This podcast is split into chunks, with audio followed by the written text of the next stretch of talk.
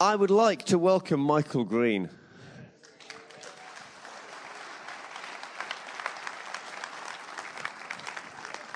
No, sorry, I just wanted to lose the bits of paper. Any, has anyone here never heard of Michael Green? That's okay. You're allowed to have not heard of Michael Green. You see, when I arrived at Oxford, which was some time ago, Michael was kind of this mythical figure of this hero of the faith who had been involved in seeing the charismatic renewal go from a sort of thing to something that was becoming normal and becoming part of church life. And we live in the good of the battle that Michael and his peers fought for the kingdom of God and charismatic gifts and the flow of the Holy Spirit. So I'm actually quite awed to be allowed to stand next to you, Michael, um, because it was just. When, when we said, when I think Steve suggested, why don't we get Michael Green? I was like, would he really come and like be here? Because that's like yeah, Michael Green. Mike, oh, you, Michael Green is here with us. Anyway, what we always do is just to, to help me get over that is um, we're just going to interview Michael with a, two or three questions, and then there's going to be a passage of scripture, and then he's going to speak. So, Michael, just out of interest, how long have you been around Oxford? I'm no good at counting. My wife is much better than that, but we're quite a long time. Um, I was rector of St Aldate's for a dozen years or more. And now, um, and then I sort of came back to Wycliffe Hall and worked yeah. there a bit, and uh, the Oxford Centre for Christian Apologetics. And we moved to Abingdon. So we've okay. been around here. This has been our base for quite a long time. Wow. We've been overseas, but this has been the home. Fantastic, fantastic. I was saying to you earlier, to us it feels like we're welcoming a friend home. So I'm glad you Thank count you. this as part of your home. That's that's great. What was it like You know, I, I, like to think of myself as young. I'm not really, but you know, what was it like discovering the Holy Spirit when hardly anyone around you knew of Him? well, of course, I wasn't on my own, but it really happened very simply. Um, the, the, church was, was, was, strong and lively, and we, we started having a prayer meeting in my house, about 60 or 80 people, I suppose, um, on a Sunday night after the, yeah. um, the evening service. And gradually, um, gifts began to emerge, like uh, prayer in tongues yeah. and um, some healing and so on. And so people then said, look, why can't we move this into the weekly prayer meeting? So I said, great, that's what I was wanting. And then they said, well, why can't we move it into evening service? I was wanting that too, but you've always got to let the, the groundswell come from people. And then they said, well, why not bring it into the main service? And that's what happened. We began to have um, prophetic utterance and uh, prayer uh, in tongues and praise and so on in the main services. Yeah. And I shall never forget, we had one time, am I boring you with this? No, this is. we, we had the Archbishop of Canterbury coming to, um, to preach, and um, uh, we, we, we, made an agreement in the church that if people reckoned they'd got a prophetic word, they had a, came up and had a word with the leadership of people be doing to kneel today. Uh, and um, uh, just so as to avoid chaotic rubbish. Um, so. That's right. If, you, if, if, I wasn't able to squeeze you in this morning, you were on the message, you were brilliant, you were amazing. We just didn't quite manage to get it all in. Sorry, you weren't those two words, just to be clear. Sorry, Michael, go for it. Well, we, we, had about 800 students there, I suppose, and worshipping together. One of these students came up to me with the Archbishop there just opposite me, and he said, I think the Lord has spoken, and I think this is what it is. And so I said, um, right. And I walked across and, uh, and had, showed it to the Archbishop of Canterbury and said, um, I believe this is from the Lord. And he said, Well, I think so too. He said, The, the end bit I don't think is, but the rest of it is. So um, we said to the chap, Right, before the, the Archbishop gives the blessing, give this prophetic utterance. And he did. So that sort of thing began to become normal in the church. Fantastic. That's brilliant. Um, so, can you tell us a story? You've already told us one. Yeah, yeah I'll tell you lots of stories about seeing God break through in you know powerful ways in Oxford. Tell us a story about breakthrough. Uh, at the end of Acts two, it talks about people being um, saved every day. And we had two or three periods like that uh, in Aldates where people were coming to the Lord every day. Indeed, um, a couple of um, students read the alternative Oxford prospectus, which is a sort of um, low dive thing that you, you go into if you want to know the real story. And they were told in this once in your student life, you better go to St. Aldate's. so they went, and they went when it was empty. But the power of God was such that people have been praying in that building or previous buildings for well over a thousand years. Yeah. Wow. And the presence of God yeah. zapped them. So they came and knocked on my door and said, Please, can you tell us how to become Christians? I said, Yeah, Woo. go upstairs into my study Brilliant. and I'll tell you. Brilliant. Fantastic. So, so, what was it like as an Anglican working with these like strange new churches as they turned up on your doorstep? What was oh, it like working? They were a joy, and they are a joy, and I'm thrilled to be here today. Thank you very much for welcoming me. And uh, I've known Steve for a, a, a long time, and uh, together we would pray. We would sometimes have joint services uh, together, a big Easter celebration or something like that. We'd yeah. have uh, baptisms in the river, and uh, it was a party. Uh, I loved it. Fantastic. Cool. Well, we love welcoming you, Michael. Why don't we all stretch our hands and we'll pray for him, and then there's going to be a scripture reading, and then he's going to preach. Father, we want to thank you for this, this man, this man of yours, Michael, that you have blessed him. And would you enable him to speak your word powerfully into our beings, our hearts, our minds, that we would receive all that you have to give to us this morning through him and through your word. In Jesus' name. Amen. Amen. Could we play that video? And then, Michael.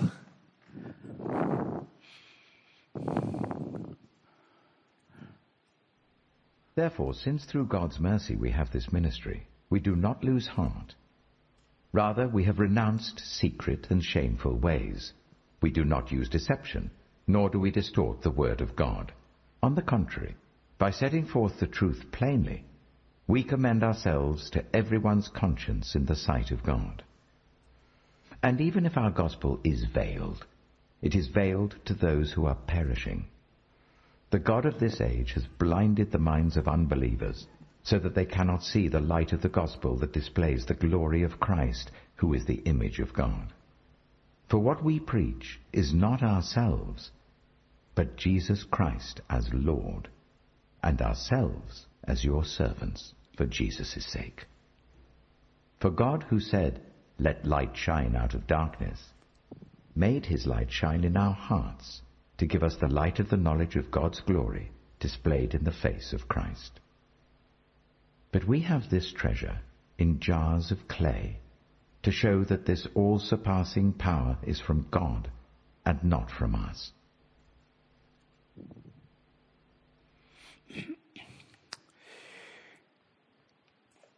You'll find those words written in 2 Corinthians chapter 4. It's the first seven verses of that. And the writer is the Apostle Paul. According to a later description, he was um, short, he was wiry, he was bald, he had deep set burning eyes, a prominent nose, and lots of energy. And we know from his own uh, writings that he was passionate in telling other people about the Jesus Christ who had transformed his life. This was very fruitful work, but it was very costly. This man was kicked around the Mediterranean world like a football. Little money, no time for marriage, I quote his own words. Five times the Jews gave me 39 lashes with a whip. Three times I have been beaten with rods. Once I was stoned. Three times I was shipwrecked. For a day and a night I was adrift at sea. On frequent journeys, in danger from rivers, danger from bandits, danger from my own people danger from Gentiles, danger in the city, danger in the wilderness, danger at sea, danger from false brothers and sisters, in toil and hardship, through many a sleepless night, hungry and thirsty, often without food, cold and naked. Incredibly moving words from 2 Corinthians 11. Why did he do it? This guy was a Roman citizen by birth. He was the cream of the ancient world. Why did he do it? What a contrast with today's very laid back approach. Most Christians in this country rarely mention Jesus to other people from Sunday to Sunday, unless perhaps as a swear word. We duck out of difficult discussions about morals, especially about sexual morals. We go to church on Sunday, probably, but it doesn't really affect the rest of the week. If a friend becomes a Christian, why, that's fine.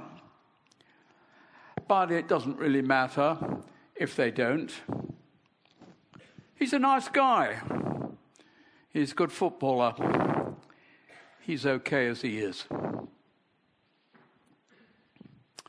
Have we missed something, I wonder, in this 21st century? Has our Christianity become wet and soft? Wouldn't it be great if we could uh, get the apostle here today and ask him why he got so worked up? Why he felt it was harvest time? Paul, tell us why you gave up so much. Why you were willing to suffer so much in this extraordinary ministry of yours. And twice in this chapter I have open in front of me, it says, We do not lose heart. Why didn't you lose heart? Why didn't you pack up, Paul? Why did you bother? Oh, he says, I'd be glad to tell you the answer to that. The first thing is that I have received mercy. There it is in the very first verse I wrote in this chapter. I receive mercy. I am a forgiven man. That's the coiled spring behind everything that I do. I was the last person to deserve anything from Jesus Christ. I was a blasphemer. I was his opponent. I locked people up who followed him, and some of them I killed. But he has poured his wonderful love, his grace upon me. And I can't help telling other people in this society that has been so stripped of grace. I have received mercy, even me. I've come to realize the immensity of God's mercy more and more as I've gone on in my Christian life. When I wrote 1 Corinthians, I said that I was unfit to be called an apostle. When I wrote Ephesians, I called myself less than the least of all Christians. And when I came to write 1 Timothy, I acknowledge that I'm the chief of sinners. Down, down, down. Is that exaggeration? No, it's not. When I'm face to face with the Lord, there's only one person in the frame. I realize that I screw up daily, and daily the Lord forgives me where is love like that to be found anywhere in the world? I cannot keep quiet. I have received mercy. There's another reason why I do it, says Paul. I have received this ministry. Still there in that first verse. I hope you've got my book open in front of you. There it is. I've received this ministry. Just think of it. This ministry of drawing rebels back to their rightful Lord, of seeing men and women get right with God. He has entrusted it to people like me. What an incredible privilege. If the Queen rang me up and said, uh, Hey, I've got a job I'd love you to do, and you're just the person to do it, wouldn't you jump to it? We have received this ministry. Not men and women in government, unless they're believers. Not judges and generals, unless they're Christians. But God has entrusted this message to just one group of people. There are millions of them all over the world, but they all share the same experience. They've all been to the cross for mercy. They've all knelt at the feet of Jesus and cried for pardon. Those are the people that he entrusts with his message. And to my amazement, he said to me, Not only will I have mercy on you, I will put you in my ministry. I will make you my trusted ambassador. No wonder I do not give up. I've got a story for you. It's a myth. You don't have to believe it, but I like it anyway. It's the story of when Jesus returned to heaven. There was a party given by the angels. Of course, there was a party when he came to earth, but a return home party for Jesus into heaven. And the angels were saying, as they looked down at that little floating ball down there called earth, they said, You've done a fantastic job down there, Master. Absolutely incredible what you've done. But we got a question. What's your plan for continuing it? And Jesus said, Well, my plan is quite simple. I've got uh, 12 men who come to think of it, there's only 11, um, and some smashing women, and I'll leave it to them. And the angel Gabriel, the spokesman, looked at him and said with an ashen face, But what if they fail? And he replied, If they fail, I have no other plan. That's why Paul does it. I have received mercy. I have received this ministry. And there is another reason, a third reason why I do it. It's because people need the Lord. Look at verse 3 in my little letter. Even if our gospel has a veil drawn over it, it is veiled to those who are perishing. In their case, the God of this world has blinded the minds of the unbelievers to keep them from seeing the light of the gospel of the glory of Christ, who is the image of God. People need the Lord. Folks, says the apostle, I want you to understand the real needs of the people round about you the clever ones and the dim ones, the fit ones and the not very cool ones. They're all in the same boat. They all need the Lord. And actually, they all have three problems. And here they are. The first problem is that the gospel is meaningless to them. It's as though there's a curtain drawn across it, like there's a curtain drawn across. We don't know what lies behind, at least I don't know what lies behind that curtain.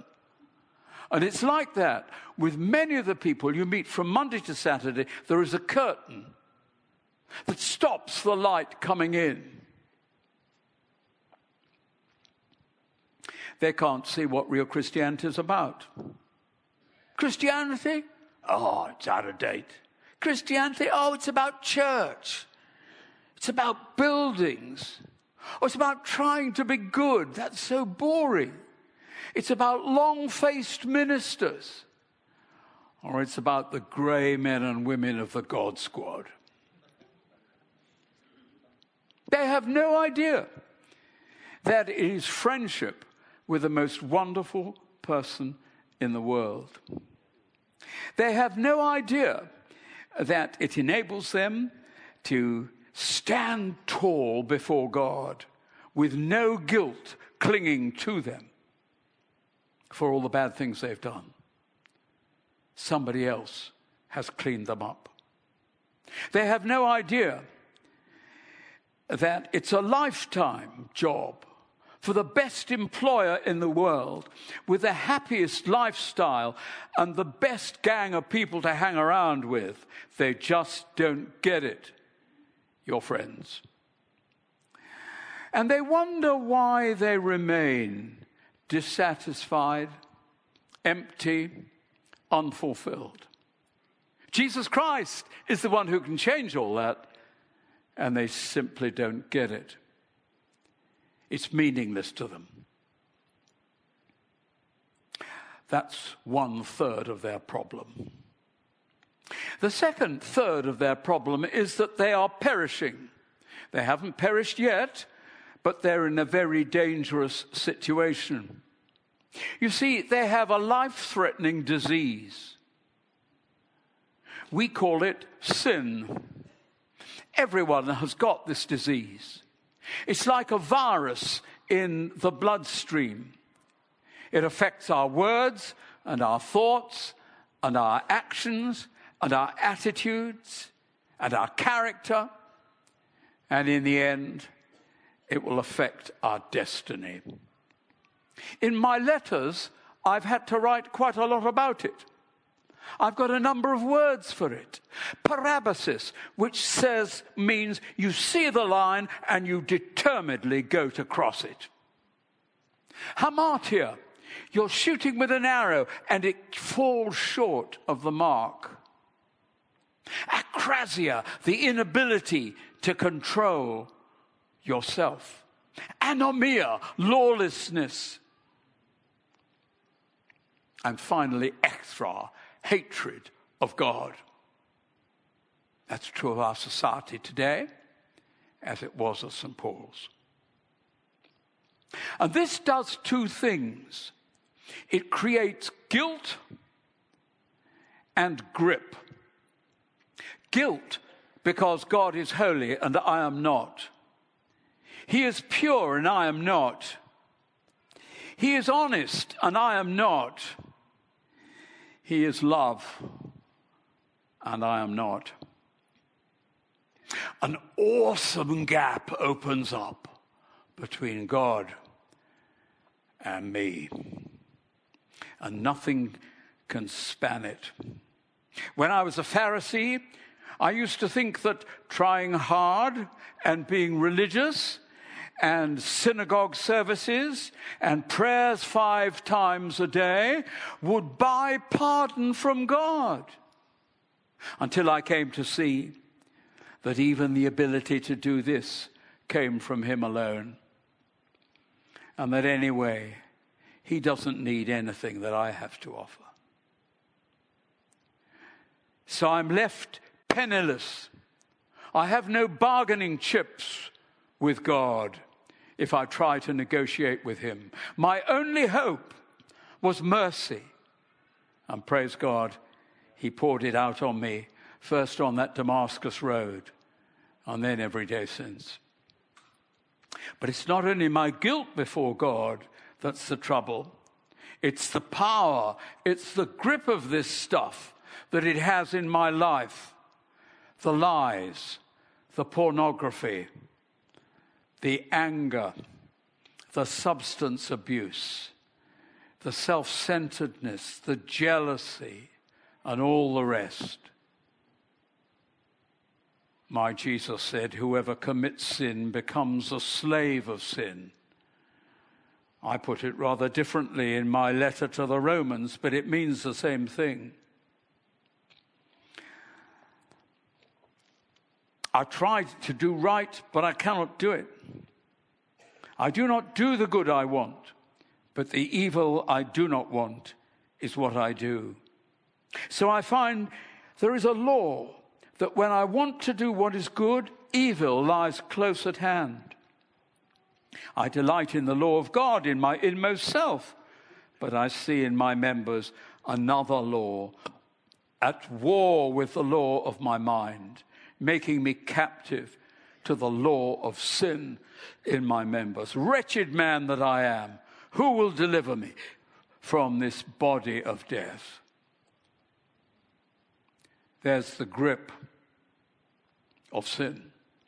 It's like a desert rat caught by a hawk, and it twists and it struggles and it chews at the leg of the hawk that is carrying it away and blood begins to flow from the hawk. And the faster the bird flies, the more the blood flows. And eventually, it crashes and collapses into the desert. Sin gets us all in the end. That's why people need the Lord. They all have the sin virus, however charming they are, however able they are. It brings guilt and grip. There is no way out. Those are two thirds of the reasons why people are perishing. And here's the third third they are blinded by the God of this world, Satan. I'm speaking to 21st century people. And many of you don't believe that there is an anti God spirit behind all the evil in the world. But there is. Jesus believed in Satan. I believe in Satan, says Paul. I know too much about him. He's real. And his great aim is to keep people from Jesus. He doesn't mind how wise they are, or clever they are, or nice they are, so long as they don't change sides from his side to Jesus' side. And his method is to dazzle them. Dazzle them with sex and power and wealth and success and intellect. Make sure they don't think about where they came from or where they're heading. You're a great guy.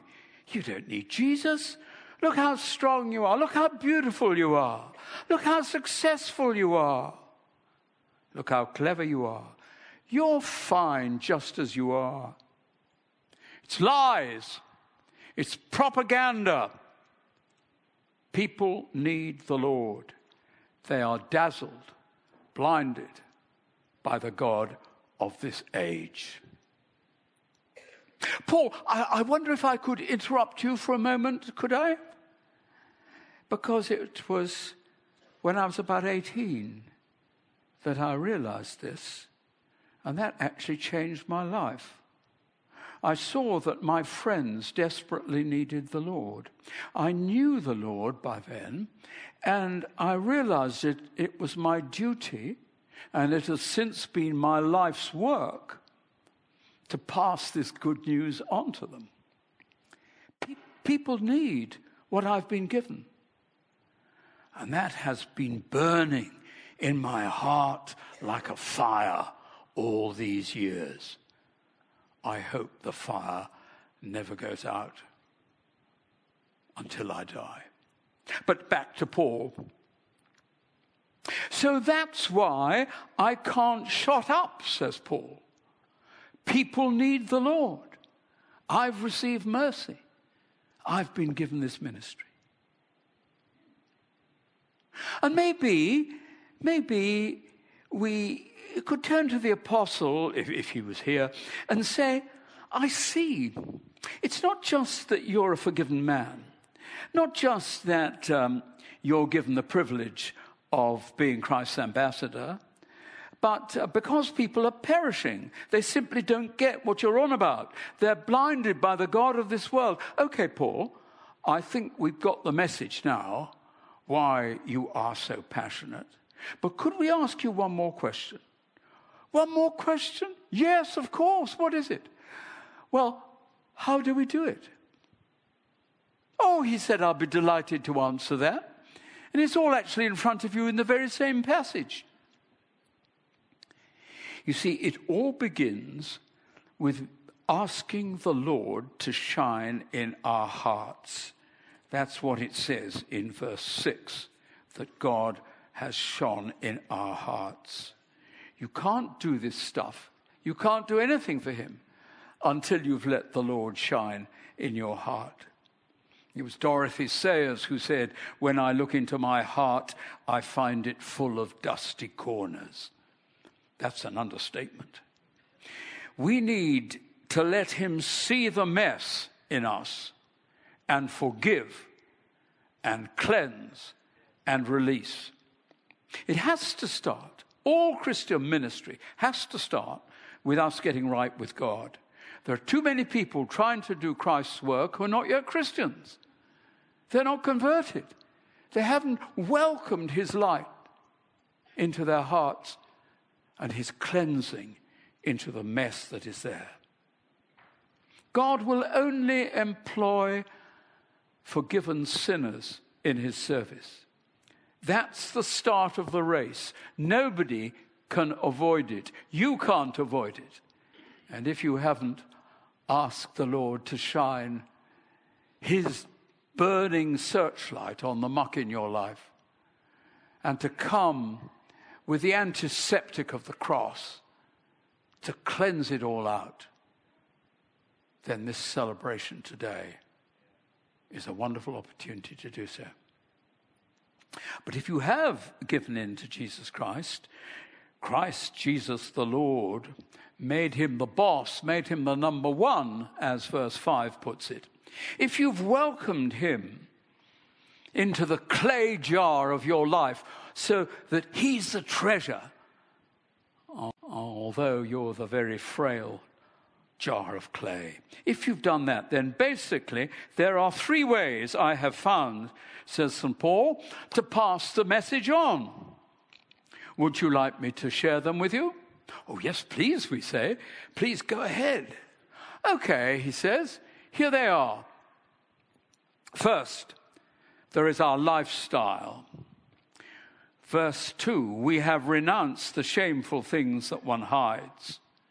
We refuse to practice cunning or to falsify God's word, but by the open statement of the truth, we commend ourselves to the conscience of everyone in the sight of God. Your lifestyle. The biggest hindrance to the growth of Christianity is the lifestyle of Christians. Renounce the shameful things, says Paul, the things that nobody can see except you and God's searchlight. Renounce those things. Decide to say, God, I want to get rid of these, but I need your help to do it. The drugs, the pornography, the jealousy, and all the other stuff. And then don't handle the Word of God in a crooked way.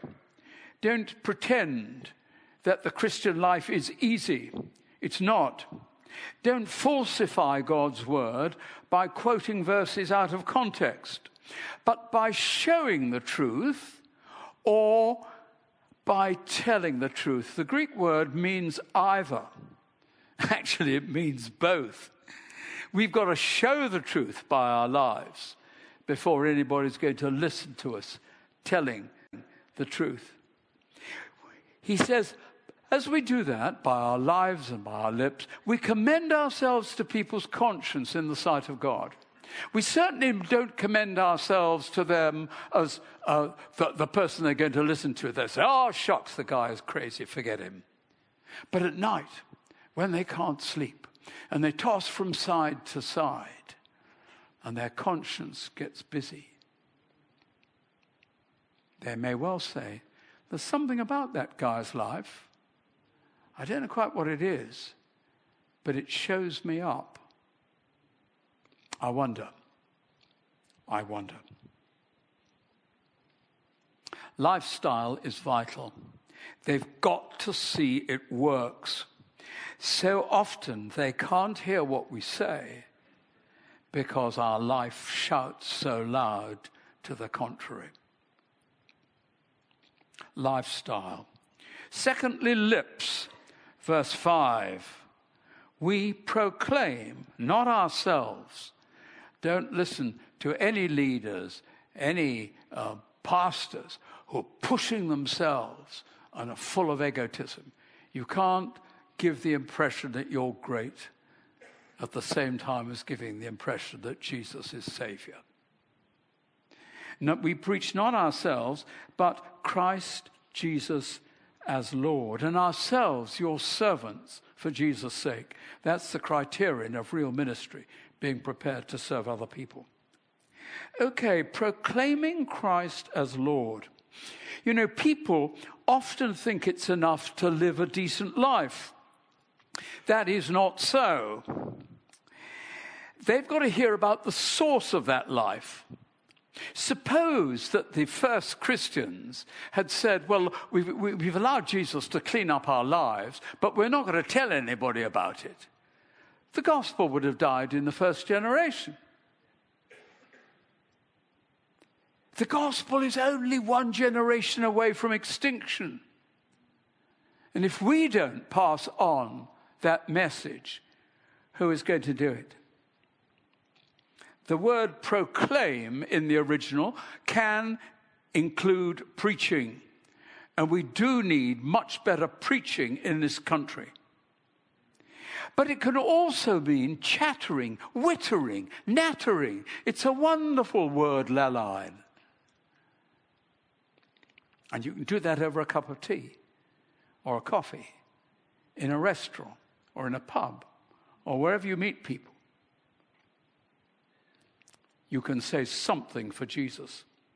And in particular, there are six words that I've found are particularly helpful. They're words everyone can use here.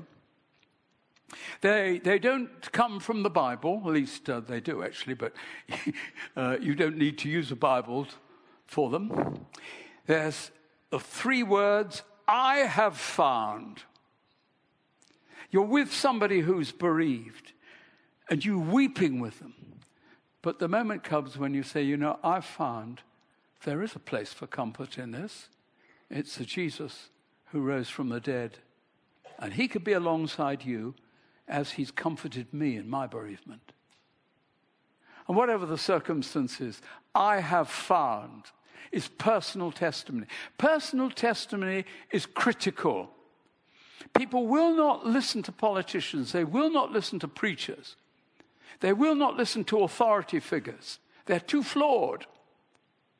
But they will listen to a friend who says, I have found. That is the essence of the postmodern generation. They've, they've fed up with history and philosophy and all that stuff, but they want to know what's real to real, ordinary people alongside them. I have found. There's tremendous power in that testimony. I have found. You could say that, couldn't you? Every one of you could. Our stories are all different, they're all interesting. And people will want to know if you have found something when they let on about the mess and the plight in their life. And the other three words, you find them coming again and again in the first chapter of John's Gospel come and see. Come and see. You've got something very wonderful working for you here.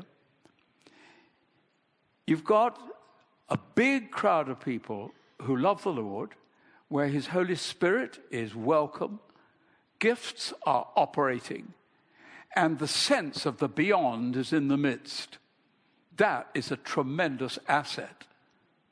Bring people to this church so that they can encounter the living God and come to know them for themselves. But it's not just church. I mean, we can do this on the streets. It's lovely that these days there is healing on the streets in many places. There is witnessing for Jesus on the, on the streets. It's very tough. Some of the people doing this have been run in by the police and they've lost legal cases. And things are going to get harder in this country. We pray for persecuted Christians overseas. We are on the way to being persecuted. That is happening. More and more, the liberties of Christians are being whittled away. And if you're not aware of that, you're not aware of the news. But it's got to be our lives that shine, and then our lips that speak, not of church and religion and all that stuff that people are bored with but of the living, wonderful, transforming Jesus as Lord. And the final thing, really, is your prayers. Not only your lifestyle and your lips, but your prayers. Oh, you say, I don't see anything about prayer in these few verses. You're quite right. It's not there. But it is implied. Look, he says, The God of this world, by that he means the devil, has blinded the minds of unbelievers to keep them from seeing the true image of God, which is Jesus. That's his aim. The God that blinds the mind. Then he goes on to say, But the God who way back in Genesis said, Let there be light, the God with the big G, has shone in our hearts to give the very thing that old Nick didn't want to happen. He has given the light of the knowledge of the glory of God in the face of Jesus Christ. You've got the God with a small g that blinds the mind. You've got God with the big G that shines in the heart like two great peaks in the Rocky Mountains. And in between those two, in between verse 4, the God that blinds, and verse 6, the God that shines, you've got verse 5. We preach. We preach. A little squeak. We preach. What's the good of preaching where there's a God of this world that blinds the mind? What's the good of preaching when there's only one way that can get through, and that's the God that gives light? You've got to pray. That's what it is. You've got to pray to the God who shines that he will smash the power of the God that blinds the mind and will shine into the hearts of those difficult neighbors next door. Okay? Don't forget that as you go away. There is a God with a small g that, that blinds the minds very effectively in this country at present. And there is the God that has shone in your heart. Preaching, even being people's chattering to them over coffee, even being their servant for Jesus' sake, is not going to be enough unless God shines in the heart. Praise God, it's His business. It's his job. Our job is to pray.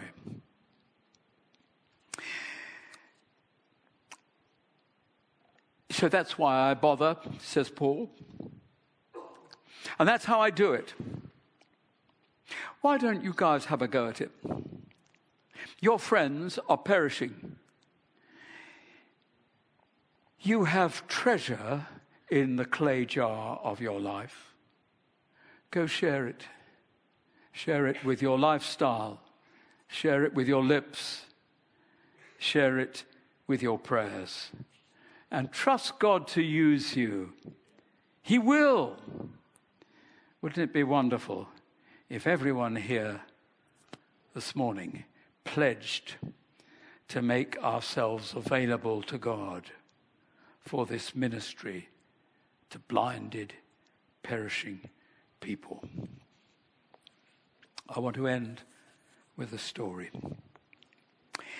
It's not my story, but I was very struck by it. You know how it is in the morning when the alarm goes and you're of gaga, and there's this sort of half waking state. Well, in this half waiting state, the person who produced the story said, um, I, I, was like that. And, and in this sort of uh, stage, I had a picture of my life. It was a room packed with filing cabinets, the books I'd read, the friends I'd cultivated, the journeys I'd taken. Some of them were very embar- embarrassing. The friends I'd let down, the whopping lies I had told, the girls I had dated. And one of these drawers in the filing cabinet looked very bright. The handle of it was shining. It clearly hadn't been used. The notice on that tray was this people I have shared the gospel with. You could have counted them on the fingers of one hand. It was not a pretty picture in that room. I tried to pull out the worst cards and throw them away, but they wouldn't come. I wanted to lock the room and throw away the key. And then, and then I saw him. Oh no, not him, not here. But he looked very gently at me and he went to the filing cabinets. Why does he go to the worst cabinets first?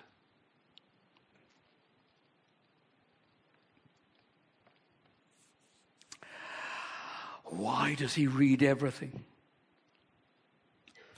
I crumpled up in a corner and wept. And then I saw an amazing thing.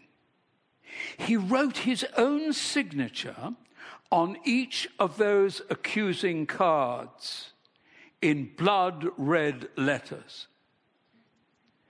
I didn't know where to look. My eyes were wet with tears. And then he came over to me with tears streaming down his face.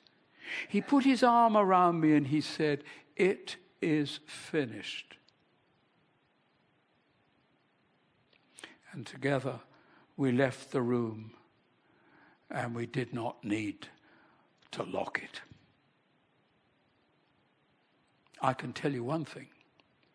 My file telling people I have shared the gospel with, that file has filled out a lot more since then. What about yours?